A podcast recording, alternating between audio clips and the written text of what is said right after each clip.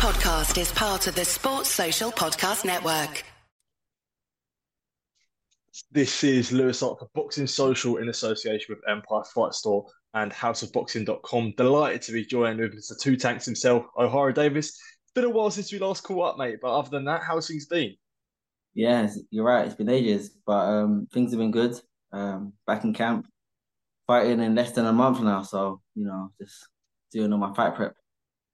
Absolutely. Before we get into the fight, I do have to mention the fish tank behind you. We see it a lot on the Instagram. Um, is it nice to see the, the nice fish tank uh, flowing and growing? I, I love my fish tank. I got no kids. I live on my own. So, you know, it's good to bring life into the flat sometimes. It's good to bring life into the house. And um, I like I love I love fish. I've had fish for many years now. And I just got a new upgraded tank. My fish, they like it here much more and they're very happy. Absolutely, it looks good, mate. It looks good. Well, we'll get into into boxing. Um, obviously, second of December, you're fighting Ismael Barroso. You've finally got a fight date. Um, how good does it sort of feel to finally have a date to work towards? It feels good to have a fight date. I'm fighting twice a year now. You know, last year I fought once. I think the year before that I fought once, and I've had a few bad years where I only fought once a year. You know, boxing, politics, and you know things like that. It really held me back for a number of years, but now I'm in a good place. So I had a massive deal, Golden Boy Promotions, and um, I'm busy again. I'm busy. I'm in big fights, and this is what I'm in the game for. Was it frustrating those couple years before? Obviously, you fought twice a year uh, this year, but obviously you fought once a year a couple of years before. How frustrating was that inactivity for you? Was it a bit frustrating, or did you see it as, as learning or growing? It was very frustrating. Like I'm not getting any younger. Like, I've done all my learning. I've done I've done all my growing. I need to fight, and this is the hard part about boxing sometimes. And a lot of people they come into the game not knowing about the business side of it and the politics, and you know the politics it can it can really weigh you down. I'm just glad and I'm thankful that I'm in a place now where I've gotten through that. Uh, but there are so many other fighters that are still stuck there. You know, they get beat in one fight and then bang, no one wants to fight them. They can't get a fight date other other boxers, just politics, and uh, this game can be hard sometimes. But I'm very blessed to be in a, in the position that I'm in. Absolutely. Well, we'll get into obviously find Ismael Barroso. Um, for the WBA interim world title, we'll get into that in a minute. But Ismael Barroso as a fighter, and um, we saw him very have a lot of success against Rolly Romero uh, in May when they fought. Um, how sort of, is it good to sort of get a test like this? A really hard fight for you? Listen, everyone's overlooking Ismael Barroso. Everyone's talking that it's going to be a very easy fight, or I'm just going to walk for him. I know in my mind it's probably going to be the hardest fight in my, in my you know, it, it, it would it would probably be the hardest fight that I had in my boxing career. Um, he hits hard, he throws punches in bunches, he's fit. Even though he's old, he's still fit, he can still punch. A lot of people, when they think about his age, where he, they, 38, 37, 38, they're thinking about 38 English terms. A lot of people from here when they start getting to the age, they start drinking beer, going to the bars, and you know they got beer bellies, and they give themselves four weeks to get fit, but it's not enough time. But with where he's from, they live in the gym all year round. Yeah. Venezuela, they live in the gym all year round. These guys don't rest. So 38, 39 there is like fucking 33, 34 here. So, you know, he's someone that I can't look at his age and think that he's a bit over the hill. No, uh, I've got to train like I've trained for any other fight, even harder, and I'm expecting a very hard fight. Do you feel like the fight was meant to be? Obviously, you're meant to fight in 2021, um, where he had a cancellation on, I think, cancelled on Fight Week. I'm sure you remember that very well. Yeah. Do you feel like it's meant to be with, with you? It was meant to be in the bar. I was meant to fight him, and then he had to, he had to, he had a visa issue on Fight Week. He pulled out the fight, but you know what? It was meant to happen. It was, it was definitely, it was meant, it was, it was meant to happen my career can't end, his boxing career can't end until the fight happens. And this was life's way of, you know, showing us that our paths are meant to cross. And you'll see, may the best man win. Well, you mentioned uh, Ismael Barroso's age there, and um, one thing that you were frustrated about uh, was the fight poster. Um, was you a bit disappointed on how you came across Listen, the poster? I couldn't believe it. I couldn't believe it. In a poster, I look about 50, 55 years old. That's why I didn't really post it. I put it on my Instagram, on my Instagram, you know, on my story, but I didn't put it on the main page just it's just because I don't look good in it. Come on. I'm like, at least make me look my age. Come on. Even past my age. I look over twice. Absolutely. Well, one thing that is obviously the fighters in America. Um, how does it feel going over to America to fight there? Every fighter's dream to go and do that. Obviously, you, you've been to America before, had camps there and that. So, what's it like to fight yeah. there? I've been there a couple of times, yeah. But to me, it's just it's just a normal fight. You know, I've got past that um that stage now where you get excited about things. Now, nothing in boxing really excites me. I'm just doing it now. I've been doing it for I've been doing it for years, ever since I was young, and and it's all I know. But I don't really feel no excitement. But I think that's a good thing in a way because I think when you feel excitement of any sort, um, it's an emotion, and that emotion affects it affects you for the better or for the worse. But I'm just I'm like water, clear, plain. I just got to do what I, I just got to do what I got to do. A boxing ring's a boxing ring, whether it's in York Hall, whether it's in an MGM Grand. A boxing ring's still a boxing ring. And for the WBA interim world title, is there from some, some frustrations from this? Because obviously there's the the Rolly is a champion of recess with his injury. Um, is it a bit of a frustration that you're not fighting for the full world title? No, it's not because um, I'm just very thankful and I'm in a very thankful phase in my life where I'm just thankful that I'm still fighting. I've seen many other fighters start after me and their careers ended before mine's ended. And, you know, my career could have been done. You know, I was thrown under the bus a couple of years ago and everyone thought I was done. I got written off. So I'm still I'm still here today. I'm still boxing. I'm still fighting in big venues for big belts. It might not be the world title, but I'm very thankful that I've got the opportunity to fight again, whether it's for the world title or for the interim title. I'm just thankful. And once I get past this fight and I win the fight, then the world title's next. Is you know, it's next anyway. So long as I do what I've got to do, I'll get where I'm meant to get. Is there a lot of frustrations with Rolly Romero? Because obviously he came out with his injury, but he's wasted a lot of your time if you think about it. I'm frustrated about that. Yeah, I feel like my time has, has been wasted. Definitely. Like if you're if you don't want to fight, if you're if you're afraid to fight, then just say I'm afraid to fight.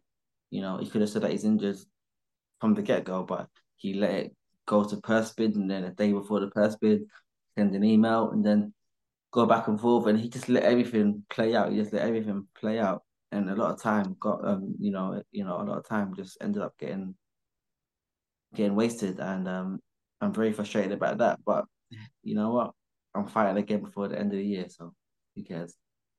Do you believe the injury? Oh, of course not. Hundred percent no. I know people that train with him. He's still in the in the gym now, training now.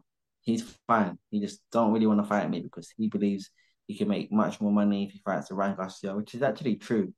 I can understand his argument, but he needs to understand my argument. I know you can make more money fighting Ryan Garcia or fighting someone else, and I know it looks a lot better on your record if you take a loss against someone that's got a bigger name. But you got to think about it from my point of view, and I don't give a fuck about you. I don't give a fuck about how much money you make fighting these guys. I care about me. so I need, I need, I need my shot. Um, with you, when you watched the Barroso fight between Rolly, you see how much success Barroso had. And yeah, when it comes yeah. to the stoppage, do you feel like Barroso's a harder fighter than Rolly? Oh, definitely. Barroso's much more experienced. He hits a lot harder. Probably ain't got the speed that Rolly's got, but the experience makes up for that. And Ismael Barroso, he's very, very, very experienced. Only last night I was watching him when he fought against Anthony uh, Anthony Crolla um, I was there when he fought Kevin Mitchell, when he stopped Kevin Mitchell, and he was a dangerous fighter back then, and he's still a dangerous fighter now. Yeah, absolutely. And obviously, this fight is on the undercard of Ryan Garcia's comeback fight. Um, you are obviously with the same promoters, same division now. Um, do you obviously you know you have Barroso and then Rolly will be there as well, but do you envisage a fight with Ryan Garcia one day and maybe knocking off their top boy? One day that fight will happen if I do what I meant to do. So you know, it could happen in the future. Who knows? It all depends on whether he does what he's meant to do and I do what I'm meant to do. But right now, if I don't take care of it, you know, this next fight, Ismael Barroso, there's no Ryan Garcia fight. There's no Rolly fight. There's no world title fight. So my only focus right now is on this next fight, Ismael Barroso. And now you've been with Golden Boy, um, promoted by Oscar De La Hoya, uh, guided by guys like Bernard Hopkins. How does that compare to when you've promoters in the UK, such as Eddie Hearn and Frank Warren? Listen, man, me seeing me being signed to Oscar De La Hoya Golden Boy is like a dream come true. Not only because I feel like they're one of the best in the business, also because of how much I've looked up to Oscar De La Hoya in my amateur days when I first got into boxing. I used to watch. Listen, I used to watch Oscar day in day out. You know, and he was one of my favorite fighters to watch. So now, for you know, I spoke to him on Facetime. Like, damn, uh, he knows my name. Like, we're talking. He's one of my boxing idols. Um, it's a dream come true. Being signed to Frank Warren was good. Being signed to Eddie Hearn, it was good. But this for me tops it all. Yeah, absolutely. And we'll go on to other topics. Um, a, a, a familiar foe to you, a familiar opponent to you was Jack Catterall. He um that could obviously be a future fight down the line, but he had his uh, he, he went to a decision against Jorge Linares. Mm. Um, what did you make of that fight overall and his performance? It was a very boring fight, a very very very boring fight. But Jack fought a fucking great fight. He done what he was meant. You, you know, he done what he was meant to go in there and do. You know, uh, it's hard to look good against someone like Linares. He's such a good fighter, so experienced, and even though he is getting a bit older now, he ain't lost it. He still got it, and I could see it. He still got it, and he was more hungry now than he was ever been. So you know, Jack won a very boring fight, but he he done what he had to do. If he wanted to fight more of an exciting fight, he probably would have gone in there and got beat. So I'd rather take a boring loss than, I mean, I'd rather take a boring win than take an exciting loss. So Jack done what he was meant to do. He's got a good team and a good coach around him. And you think of it now in the domestic super lightweight. Do you see yourself as top of the tree when it comes to sort of such a stacked division in the UK? Probably not. I probably need to get rid of this next fight, fight first. You know, yeah, I put Lewis Ritson. I thought a good fight, but that doesn't automatically put me at the top of the tree. I don't know who I'd put at the top of the tree. Probably Taylor. Taylor's got up now, though, right? Yeah, but Taylor's at one four seven now. Yeah. I don't think anyone's on the top of the tree. I won't put myself there. I won't put Jack there. I'd say it depends on your opinion, but I wouldn't put I wouldn't I wouldn't put myself there just yet. I've got to win. I've got to win the world title first. Absolutely. And one thing I did want to talk about now, um, obviously you, you did respond to it uh, on an interview with Joe Pugh of IFL, but Tony Bellew came out and was very critical of you, made a lot of comments from you. Um, was this disappointing to see? How did you sort of feel about the comments from Bellew?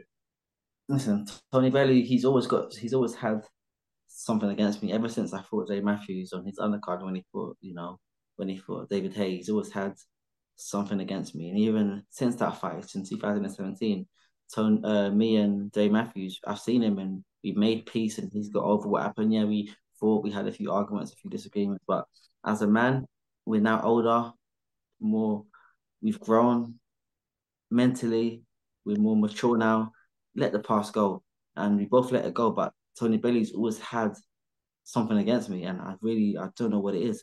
So when you're online and, and you're constantly bashing me, bashing me, bashing me, saying and you're saying all of these bad things about me, I've got to respond. You know, I'm not a mug, I'm not a clown. When you when you're when you're always saying these bad things about me, I've got to you know what I've got to respond. But at the end of the day, listen, man, Tony Bellew's been a great fighter. He's been a world champion, something that I haven't won yet. So you know, when it comes to you know boxing, you know, boxing talk. There's nothing I can say. I can. There's nothing I can say to him. He was a great fighter. I respect him as a fighter, and I respect him as a man. But when you constantly going online bashing me for no reason, like, why do you hate me? you know. But mm-hmm. when you're constantly saying these things about about me, you know what? I'm gonna bite back. And the more he says things about me, the more I'll keep on biting back. The more he gets on my nerves, the more I'll get on his nerves even more. But at the end of the day, I've got to admit he's he was a fucking great fighter in his day. But you keep saying bad things about me, and I'll still keep saying bad things about you. Is it disappointing to see this animosity when you're obviously fighting uh, so close to fighting for a world title, doing so well? You see someone like Bellew who will want to trash you and kick you down. Yeah, like listen, a lot of people, you know, they just a lot of people they want the best for you, or they, you know, they see another person, another one of their countrymen, you know, going for big things, someone that's been thrown under the bus, that's been through so much in the boxing career, going for big things, and you nothing but bash me online and say bad things about me online. Got if you got if if if I've done something wrong, then you're more than welcome to phone me and let me know what I've done. And if I've done wrong, then maybe I'll say sorry about it. But you know what? I really don't know what I've done. It's it's just very disappointing to see. He seems like a very bitter man, but I've got I've done nothing for him to be bitter about. I haven't yeah. won a world title yet. You know, I've you know, I'm haven't achieved what he's done yet. So what are you so bitter about? Why do you have this, you know, why do you have this thing in why do you have this thing in your heart? I don't know. For me it's a bit for me it's a bit weird. Like he's he's so so so successful. Why are you constantly saying bad things about me? That's not even actually half of what you have yet. It's fucking weird, you know. But you get a lot of weird people in this world, and. Do you feel like that's a bit of a UK mentality in a way where they do like to sort of kick people who are being successful? You see, sort of someone you know very well, Anthony Joshua, the amount of abuse that he gets, and you know mm. many other fighters. That do you feel like it's a UK mentality where is it, do you feel like it's jealousy in a way from the people that get kicked down when they're at the top? jealousy. It is jealousy. Like with AJ, listen, I know AJ and how so many people loved him at one point. And in the space of, of a fight or two, they say so many bad things about him. One day he's the best heavyweight in the world. Next, he's not even in British title level. You know, all of these people, um, people that have fought like he's fought, people that have won world titles like he has. They know how the game works. They know you take a hard fight, you might win, you might lose. They know the game, and they're acting like casuals who don't know anything about boxing. But uh, you know, a lot of people, a lot of people in the UK, they don't support their own. They hate their own, and they want their own to lose. It's a UK mentality. That's what that's what I think. But you know, for me, you just gotta block it out. Stay around your loved ones, people that love you, people that people that care about you. Don't believe the hype. Don't believe whatever they say about you. Only thing you that you really got to believe is what your coach says and your teammates say, and that's about it. Every everything else is just noise. Absolutely, and with yourself fighting for a world title now, um, going back to going back to that, you, you you mentioned a lot of previously about you know you can't say much until you got a world title. You've got to win a world title. How much do you feel like you have to prove it to yourself that you know, oh, I can, I am, I, I can be a world champion. I can do this, and prove. How much do you feel like you've got to prove it to yourself? The how Well, big is the motivation? Listen, the motivation for me is so so big because ever since I got into boxing, it's been my dream, and it's been many years now since I started boxing, over ten years, and you know it's been my goal and it's been my dream, and I feel like me doing this will make the younger me proud. As life goes on, you know, priorities change, ambition changes. Now I've got my hands in many different pies, whereas when I first got into boxing, boxing it was all I had. Now I've got other motivation, I've got other ambitions now that I didn't have when I first got into boxing. So I feel like I don't owe it to me right now. I owe it to me back then. So me back then can see what I've achieved now and be like, wow, you've done it. And then maybe I think about doing some other stuff. And with you saying there back then, um, throughout your career, you know, it's been very up and down. You've been at the bottom. You've been, you know, you're now at the top. Um, when you look at all the doubters that you had back then that see you in a position back now, how does how good does it feel that you know you proved all these guys wrong and you That know you you're you're the one coming out top? that feels fucking good because mate, so many people wrote me off. Everyone thought that my boxing career is done. I used to see people outside on the street when I go outside, and first thing they say to me, um, are you still boxing or are you retired? So many people thought that I'm not fighting no more. So many people thought that I'm just done. I remember I fought on a small show in Leeds, I think two years ago, and you know, get people online laughing at me. This guy was a big dog one time. He fought Taylor. He spoke a big game, and he's back on small shows that are not televised that no one knows about. You know what? So many people laughed at me. So many people that I, so many people from my old gym, my old camps that I used to, you know, train with. My old managers, coaches, they use me as an example. Oh, he was here, now he's gone. now what's he doing? He's doing absolutely nothing, nothing at all. And a lot of people doubted me, and I saw these things. I saw people online saying these things about, about me. I just thought it's okay. Keep on working, keep on grinding. With a bit of luck on your side, I'm gonna get there one day. And I've had luck on my side. I've had, I've really had luck on my side. I've had God on my side. That's why I'm. That's, that's why I'm still here today. And you mentioned earlier about sort of with Derry Matthews, and we see mm-hmm. yourself, you know, forgiving Eddie Hearn, forgiving sort of forgiving Derry Matthews. When you look now, how much you feel like you've grown as a person now, where you're actually sort of you don't hold so much animosity to you know guys who you've previously had issues with. Yeah, I think I've grown a lot. You know, over the years. You know, I look at myself sometimes and I'm like, damn, are you the same person? You know, it's like mad. Like I never thought I would speak to Eddie Hearn again, Derry Matthews again, especially Derry Matthews. These are guys that people thought it was fake, but we actually hated each other's guts. Everything that happened in the press conferences in a fight, it was all real. We didn't like each other's guts, and now we both, you know, not just me, also him as well. We both grown as men, so so so much, and yeah, it, it shows it. It shows it, especially with Eddie Hearn as well. If I didn't get signed to Oscar De La Hoya, I would have got signed to Matchroom again. That's something that I never ever thought I would have even considered going back to Matchroom, and Matchroom never would have considered, you know, yeah. you know, um, having me back as well. So I think everyone's grown. Everyone's everyone's grown. And just the last one from me. Um, how much have you envisaged envisaged throughout your career winning this world title, having this the strap around your waist, um, calling yourself the top dog? Have you have you envisaged and manifested it much? Ever since I was young. Yeah. When I was young, every night I had to go to bed. Sometimes it used to take me through three or four hours until I fall asleep just because I used to vision me winning a world title, me in a fight, and I'm get caught and then I catch him and then bang and then I finish him off and oh, Ohara Davies is the world champion. Like wrestling, yeah. like WWE. I used to envision it every night. Every night I used to I, I, I used to be like I used to be in bed for hours just envisioning it. And then I fall asleep every night. And it seems like everything that I envisioned back then is all coming to pass now because I envisioned it and I worked for it. So yeah. Absolutely, Ohara. I want to say thank you for taking time to speak to me. Appreciate, always appreciate catch up with you. Good to good to catch up with you again, and all the best for America in about four weeks' time, mate. Appreciate it. Thank you. Top man.